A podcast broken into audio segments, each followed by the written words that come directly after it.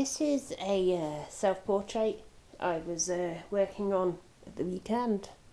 So the paper is actually um, the back of a billboard. So it come down, I've collected it. So what you got with lots of different ripped off layers between white and blue. I think the final backing is black. So it's quite, uh, it's quite a sticky surface as well.